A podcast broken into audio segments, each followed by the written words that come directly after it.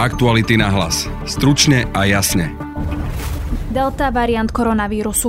Hrozba, ktorá sa objavila vo viacerých krajinách a napríklad v takej Británii už aj prevažuje. V súvislosti s tým sa skloňuje aj tretia vlna pandémie. Čaká aj nás na Slovensku, alebo sa jej môžeme vyhnúť. Pýtali sme sa na to matematika Richarda Kollára. Čiže očakávam, že sú také dve, dve možnosti, ktoré vidím. Uh, jedna z tých možností je, že objavíme vlnu počas uh, leta. Iba ju objavíme, ona nepríde. Ona, ona to už možno je. A infektológa Vladimíra Krčméryho. Tento nový typ je zákerný a veľmi rýchlo sa prenáša. dva až sedem krát rýchlejšie. A začína to ako bolesti hlavy, bolesti hrdla. Delta variantom sa zaoberá aj naša vláda, a to najmä v prípade letných dovoleniek. Môžu byť spúšťačom tretej vlny a mali by sa obmedziť. Aj na to sme sa pýtali vedca Richarda Kollára. Časom sa to aj tak prinesie. To, to, proste ten vírus sa naozaj geograficky šíri. Neveríme tomu, že ho v Británii, že zatvoria Britániu alebo Portugalsko úplne a urobia tam nejakú kupolu a nepustia ľudí von. Toto už nenastane. Práve počúvate podcast Aktuality na hlas a moje meno je Denisa Hopková. Výnimočný dizajn, svetlá v tvare anielských krídel a najlepšia bezpečnosť v triede. Také je nové es ú vé Hyundai Tucson. V revolučnom modeli nájdete veľkú obrazovku, náladové osvetlenie a šesťstodvadsať litrový kufor. Hyundai Tucson teraz prichádza aj v hybridnej, plug-in hybridnej a štýlovej N-line verzii. Príďte do predajne Autopolis Bratislava na Račianskej, Panonskej alebo na Boroch, alebo sa objednajte na jazdu na www. Autopolis bodka es ká. Na linke mám teraz matematika Richarda Kollára, s ktorým sa budem baviť o prípadnej tretej vlne, o cestovaní, o hraniciach. Dobrý deň. Dobrý deň. Hovorí sa veľmi v poslednom období o, samozrejme, delta variante, ale aj o tretej vlne. Máme to chápať tak, že sa tej tretej vlne proste nevyhneme, že príde tak či tak a že sa s tým už nedá nič urobiť? No to šírenie infekčných chorôb je niečo, čo sa veľmi ťažko zastavuje. A keď pozorujeme v iných krajinách, v tomto prípade je to Veľká Británia a Portugalsko, nárast počtu prípadov, ktorý je spôsobený za rovnakých podmienok, ako máme na Slovensku, alebo dokonca ešte ako lepších, na, horších na šírenie vírusu, ak tam vidíme rast, tak nie je principiálny dôvod, aby sa táto situácia nezopakovala nielen u nás, ale aj vo všetkých krajinách. My očakávame, že bude také nejaké postupné prechádzanie tej vlny geografické z Veľkej Británie, Portugalska postupne na Slovensko a samozrejme môže sa to preniesť aj nejakou leteckou dopravou rýchlejšie. Čiže ako keby rátame s tým, že to prinesú dovolenkári napríklad v lete? No, nenutne dovolenkári, to môžu byť ľudia, ktorí cestujú za rodinou. Veľa ľudí zo Slovenska pracuje v zahraničí a stretávajú sa práve v lete. To znamená, že cestujú buď z Veľkej Británie alebo od niekiaľ inakadiaľ. To znamená, že nie nutne to musíme spájať s dovolenkármi. Môžu to byť ľudia cestujúci za prácou alebo za rodinou. Ako si máme tú tretiu vlnu predstaviť? Máme si ju predstaviť tak, že teda ten delta variant vytlačí ten britský, ktorý teda spôsobil tú druhú vlnu minulý rok. A máme si to teda predstaviť ako rovnako zlú vlnu, alebo to bude niečo slabšie, keďže máme zaočkovaných? No my máme obrovskú výhodu, lebo my nie sme prvá krajina, ktorá bude postihnutá niečím takýmto. A práve to, že máme ten príklad z toho Portugalska alebo z Veľkej Británie, práve to je na tom to dobré. To znamená, že my vieme, že nám môžeme očakávať úplne ako keby podobný scenár ako v tých krajinách.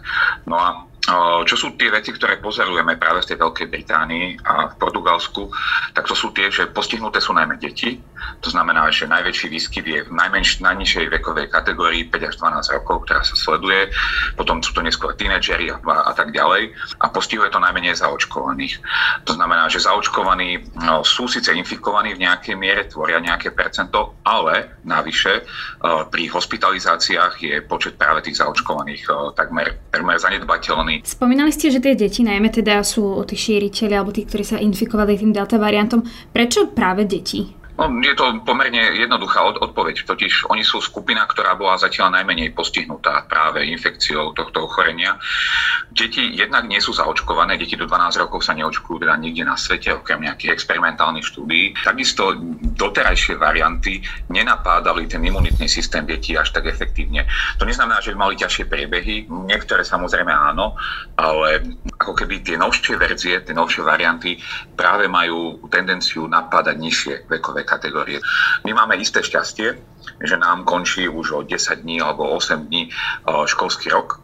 Uvidíme to možno v nejakých tých detských táboroch a podobne, kde by to mohlo nastať.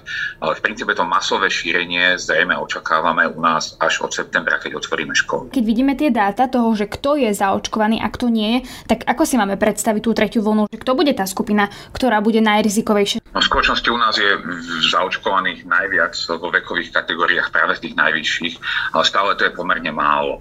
A Slovensko navyše má obrovské regionálne rozdiely medzi tým, koľko zaočkovaných je na západe Slovenska, na juhozápade Slovenska a niekde inde na, na juhovýchode alebo, alebo niekde na severe. Takže tieto rozdiely budú hrať veľkú rolu, pretože my si to celé musíme predstaviť, že tá infekcia to je, to je šírenie na takej sieti kontaktov, to znamená, ľudia sú prepojení a ide o to, ktoré sú tie kontakty, cez ktoré sa môže prenášať tá infekcia. No a, a následne si musíme predstaviť, že ľudia, ktorí sú zaočkovaní, predstavujú v tej sieti také body, na ktorých sa to zvyčajne zastaví. Tam sa už ukázalo, že oni majú nízku pravdepodobnosť toho, že budú prenášať to ochorenie. Nie, že vôbec, ale, ale veľmi sa zníži, výrazne sa zníži. No ale tí, ktorí nie sú zaočkovaní, tí ten prenos budú spôsobovať. Takže my môžeme očakávať, že v niektorých regiónoch, ako treba v Bratislave, sa môže vyskytnúť ohnisko na nejakej škole, ale tie deti to donesú domov, ale rodičia budú zaočkovaní a možno sa vyskytne jedna rodina, dve rodiny. Tieto možno trošku rozšíria, ale bude to lokalizované.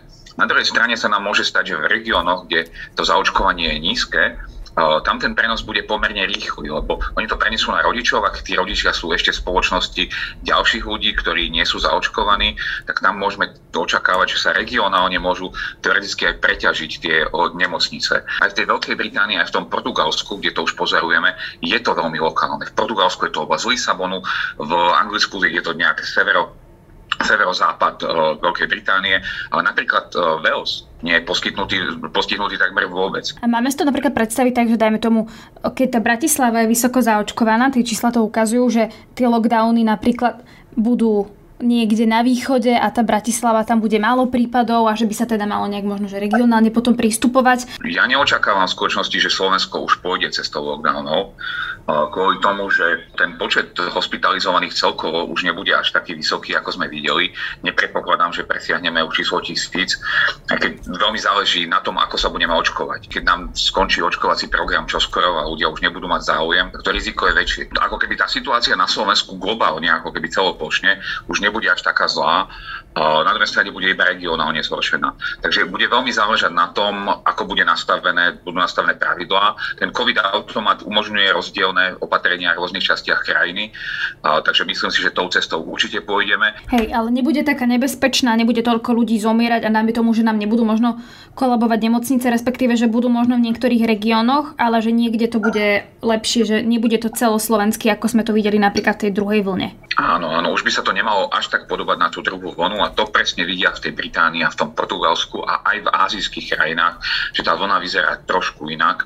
To umieranie, koľko ľudí bude umierať, toto je ďalšia dôležitá vec, ktorú pozorujú v tých krajinách, je, že aj tých hospitalizácií, aj toho umierania je trošku menej, čiže tam je ten náraz pomalší, ale zatiaľ nevieme, či nejde iba o neskorenie, či to nie je iba možno trošku viac oneskorené ako, ako ako doteraz.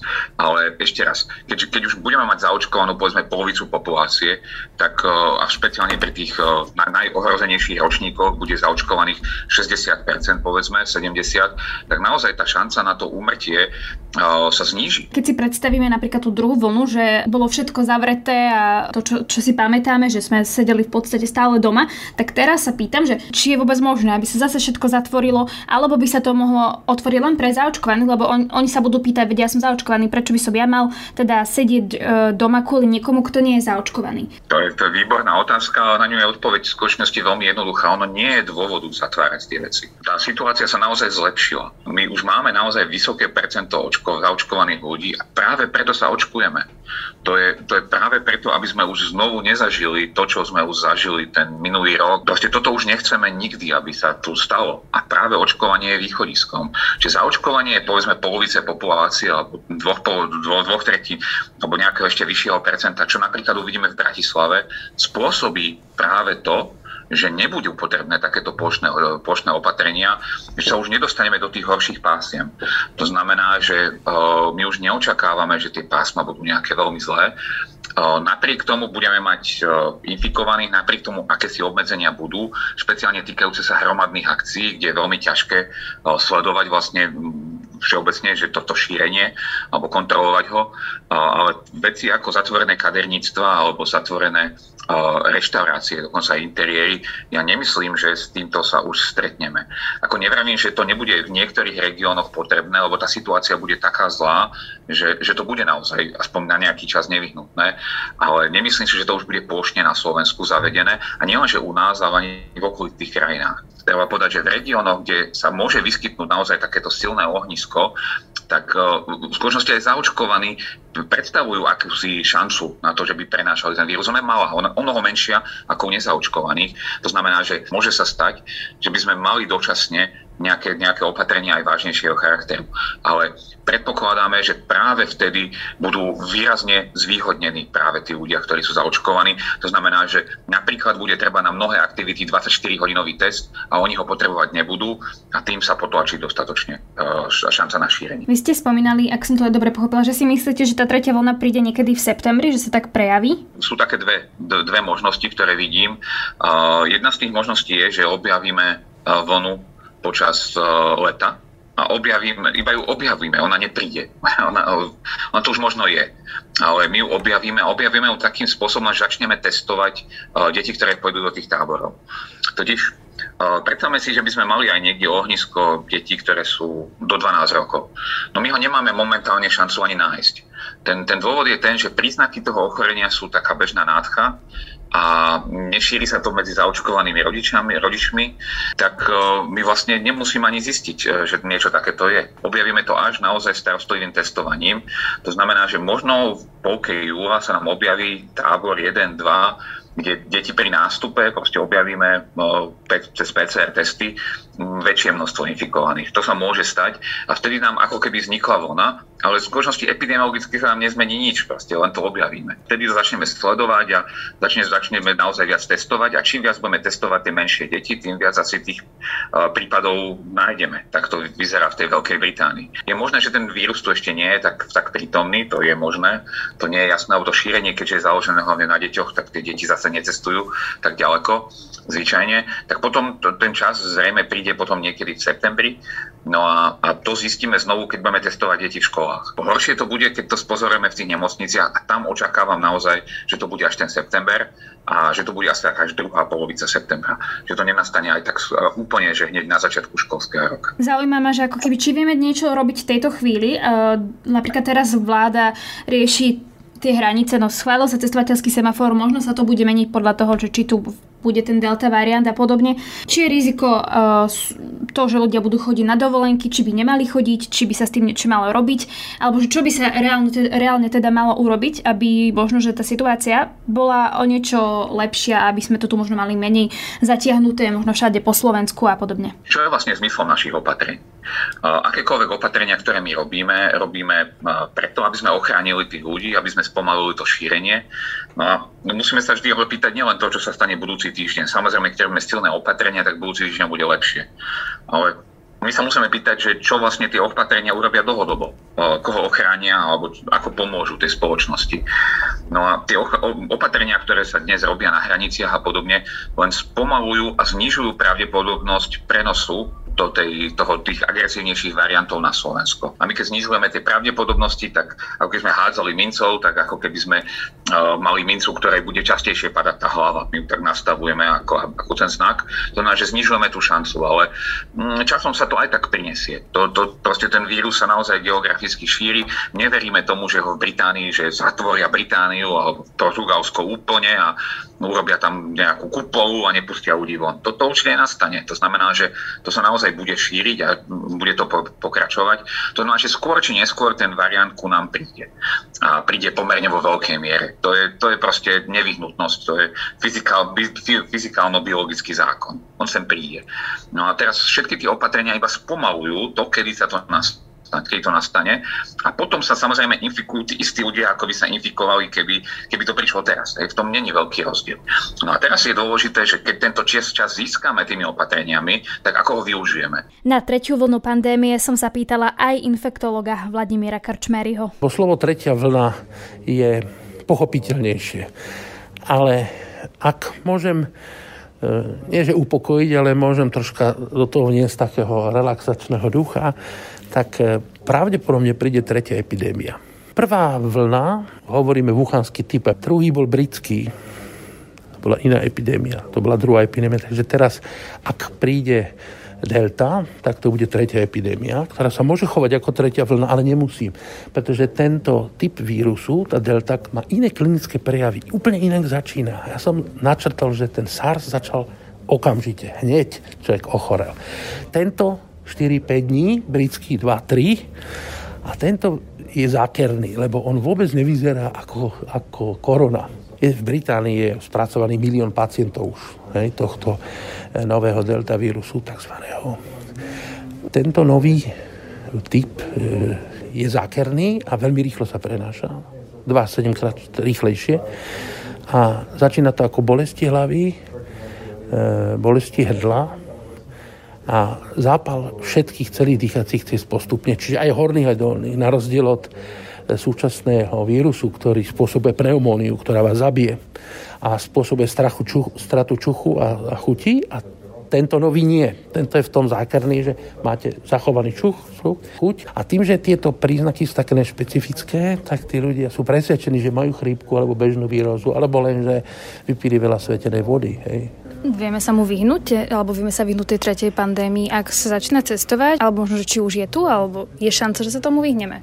Tak prvé dva prípady už na Slovensku boli identifikované teda tým špecifickým testovaním, ktoré, ktoré začali kolegovia zo Slovenskej akadémie vied a Ústav verejného zdravotníctva národný tiež veľmi podporuje túto sekvenáciu, takže aspoň dva prípady viem, že zachytili. A tá sekvenácia trvá nejaký čas, čiže my potrebujeme na to, aby sme odpovedali, či je veľa alebo málo. Ja zatiaľ verím, že to, tá forma je sporadická, že ich je málo, že sú sporadické, že o mnohých nevieme. To znamená, že to, na, na tú sekvenáciu niekedy potrebujete aj týždeň, že budeme presnejšie vedieť, čo tie veľké športové podujatia urobili v priebehu týždňa. V súčasnosti pravidlá pri návrate zo zahraničia určuje tzv. Cestovný semafor. Rozdeľuje krajiny na zelené, oranžové a čierne a podľa nich sa určuje karanténa, testovanie a výnimky pre zaočkovaných. Práve tým sa ale začína zaoberať najnovšie aj naša vláda. A včera k tomu sedel aj ústredný krízový štáb. Odborníci sa zhodujú na tom, že ak sa v nejakej miere vyskytne delta variant aj u nás na Slovensku, tak sa prejde na iný systém cestovania. Ako je to ale naozaj s dovolenkami? V akej miere majú o ne Slováci záujem a ktoré krajiny si vyberajú skôr, zelené alebo aj tie čierne? Na to som sa pýtala prezidenta Slovenskej asociácie cestovných kancelárií a cestovných agentúr Romana Berkeša. Záujem na cestovanie je. Uplynulé týždňa, mesiace sú cestovné kancelárie už kontaktované svojimi klientami s otázkami, aké opatrenia sú v danej destinácii prijaté, to je rozhodujúce, pretože na základe opatrení, ktoré sú platné v destináciách, sa klienti rozhodujú, kde strávia tú ročnú dovolenku. Ktoré krajiny, ktoré destinácie teda volia? Oznámením semaforu boli označené krajiny v rámci Európskej únie ako zelené, čiže ten pohyb v rámci týchto krajín je najmenej komplikovaný. Aj cestovné kancelárie upriamujú pozornosť na tieto destinácie a logicky je aj záujem o tieto krajiny najväčší. Na druhej strane stále ešte klienti sledujú aj situáciu, vývoj v mimo európskych krajinách, pretože sú veľmi obľúbené destinácie, ako už spomínané Turecko, Egypt, Tunisko alebo iné. No a tu sa čaká na to, ako sa v blízkej dobe tie opatrenia vyvinú. Majú cestovné kancelárie aj nejakú zodpovednosť v podstate za to, že keď sa ľudia vrátia a sú pozitívni, že to je, asi už nie je zase vaša starosť, vy vyriešite tú dovolenku a to, že či ten človek dovlečie sem nejaký delta variant a podobne, že to asi teda už nie je vaša starosť, alebo to nejak riešite, že? Práve naozaj sa snažíme efektívne kontrolovať celý ten prebieh poskytovaných služieb a snažíme sa, aby to prostredie, ktoré poskytujeme klientom, bolo čo najbezpečnejšie. Dokonca dokážeme monitorovať aj hotelové komplexy a v nich zloženie národnostné a podľa toho uzatvárať aj, aj zmluvy. Takže robíme naozaj všetko preto, aby klienti boli čo najmenej ohrození, ale na tento účel slúži práve to testovanie po návrate. To je to dôležité, aby klienti dodržiavali tie pravidlá. Ale napríklad, dobre, keď si predstavím zájazd, že ide rodina autom, vtedy rozumiem, ale ak napríklad zájazd, ak sú také, že ide teraz autobus a tam keby sa objavil jeden pozitívny, či sa takéto veci kontrolujú, že teraz sa kontaktujú všetci, alebo že či vy už pri vstupe napríklad ten autobusár kontroluje, či sú testy, že ma zaujíma, či je naozaj tá kontrola dostatočná. Veľmi dobrá otázka. A tiež my na toto poukazujeme už nejaký čas, že tu dokážeme zase byť partnerom štátu, pokiaľ je cestovanie individuálne s využitím pravidelných liniek a niekto je pozitívny. Nemáme žiadnu informáciu, myslím, ako štát, ale respektíve autority nemajú žiadnu informáciu o tom, alebo o zložení cestujúcich v danom dopravnom prostriedku, v autobuse alebo lietadle. Kdežto pri cestovných kanceláriách je situácia opačná. V prípade, že príde k pozitívnemu e, testovaniu e, niektorého z cestujúcich, tak my máme plný zoznam e, cestujúcich a vieme presne, v ktorých ubytovacích kapacitách sa zdržovali, kedy cestovali, s kým cestovali a vieme týchto klientov v prípade potreby kontaktovať a vyzvať napríklad k opätovnému testovaniu. Ja mám teraz pri sebe hovorkyňu letiska Milana Rastislava Štefaníka, Veroniku Demovičovú. Aký je teraz záujem o letenie a letenky? Áno, od prvého júna už máme viac letov, nielen tých pravidelných, ale už aj tých čartrových do tých dovolenkových destinácií. Doteraz vlastne od januára do mája sme zaznamenali pomerne malý počet letov. Vybavili sme len zhruba pätnásťtisíc cestujúcich za prvých päť mesiacov, zatiaľ čo v Lani to už bolo, alebo roky predtým to už by boli stovky tisíc cestujúcich, a tento rok od toho júna už vzrastá počet cestujúcich a predpokladám teda ten júl a august, že by mohli byť silnejšie mesiace. Do ktorých krajín teda ľudia cestujú? Vyberajú si tie zelené, alebo je to v podstate jedno a že napríklad vy pozorujete, že aj do tých čiernych, ako je Veľká Británia, sa pomerne často lietá, alebo Portugalsko najnovšie? Veľká Británia bola vlastne roky, odkedy letisko je taká najobľúbenejšia destinácia kvôli tomu, že tam veľa Slovákov žije a pracuje alebo študuje. Takže áno, lieta sa stále aj do Londýna alebo do Dublinu, do Írska, ale potom vlastne tento rok už pridali aj tí pravidelní dopravcovia lety do tých dovolenkových destinácií, napríklad Burgas v Bulharsku, Pafos na Cypre, Malaga, Malorka, Španielské ostrovy alebo potom grécky ostrov Korfu napríklad, kam môžu cestovať aj individuálni cestujúci, zakúpiť si individuálne letenky a vlastne potom cez tie cestovné kancelárie, cez tie čartrové lety je stále najväčší záujem vlastne o tie lety na grécké ostrovy, Rodos, Kréta, Korfu, Zakynthos, tiež Španielsko alebo potom Taliansko napríklad alebo Bulharsko a máme naplánované aj lety do Turecka. Ako vyzerá tá kontrola, keď niekto prichádza naspäť? Či tam je nejaká kontrola, aby sa tam neobjavil niekto pozitívny, alebo keď sa objaví, tak ako to riešite tú situáciu? Keď prilietajú cestujúci, tak vlastne nie letisko, ale policajti oddelenie hraničnej kontroly prezídia policajného zboru vykonáva na letisku hraničnú kontrolu alebo pasovú kontrolu, ako ju poznáme, že teda cestujúci prídu, preukážu sa pasom a na tejto pasovej alebo hraničnej kontrole kontrolujú policajti aj to, či ste zaregistrovaní vlastne na webovej stránke korona gov bodka es ká lomeno e hranica a tam potom vlastne už musíte byť zaregistrovaní prípadne aj na tie er té pé cé er testy, ak prichádzate z tých červených alebo čiernych krajín, ak prichádzate vlastne zo zelených krajín, tak tam stačí vlastne hneď na prvý deň ísť na antigenové testovanie alebo ak ste zaočkovaní, tak vlastne ani nemusíte tú karanténu absolvovať, ak prichádzate teda z tých bezpečných zelených krajín. Čo sa týka toho, ak by bol niekto pozitívny, toto sa nám ešte nestalo. Za minulý rok sme vlastne viac ako rok boli povinní merať telesnú teplotu cestujúcim podľa nariadenia hygienikov z rezortu dopravy a napríklad nezaznamenali sme ani tú zvýšenú teplotu nad tridsaťosem stupňov u žiadneho cestujúceho. Napríklad, keď ide niekto do, do Turecka alebo Grécka, tak máme vyplnený ten formulár, proste každá krajina má iné tie opatrenia. Teraz ma zaujíma, či to už kontrolujete pri vstupe do lietadla. Áno, na odlete vlastne, na check-ine, na registrácii, na let, keď odovzdávate vlastne batožinu, tak, tak jednak sú vám tam skontrolované vlastne cestovné doklady, či ich máte platené, dostatočne dlho platené a samozrejme je skontrolované aj to, či máte negatívny er té pé cé er test, ako dlho je platený, alebo antigenový test a potom teda hlavne to, či ste zaregistrovaní na webovej stránke tej krajiny, do ktorej odlietate, pretože ak by nie, tak my vlastne sme povinní dodržiavať podmienky tej krajiny. Ak si tá krajina stanovila, že musí byť cest cestujúci registrovaní na ich webovej stránke, tak a žiaľ nie je, tak ho nemôžeme na ten let pustiť. No a to je z dnešného podcastu všetko. Viac našich podcastov nájdete na webe aktuality bodka es ká a v podcastových aplikáciách.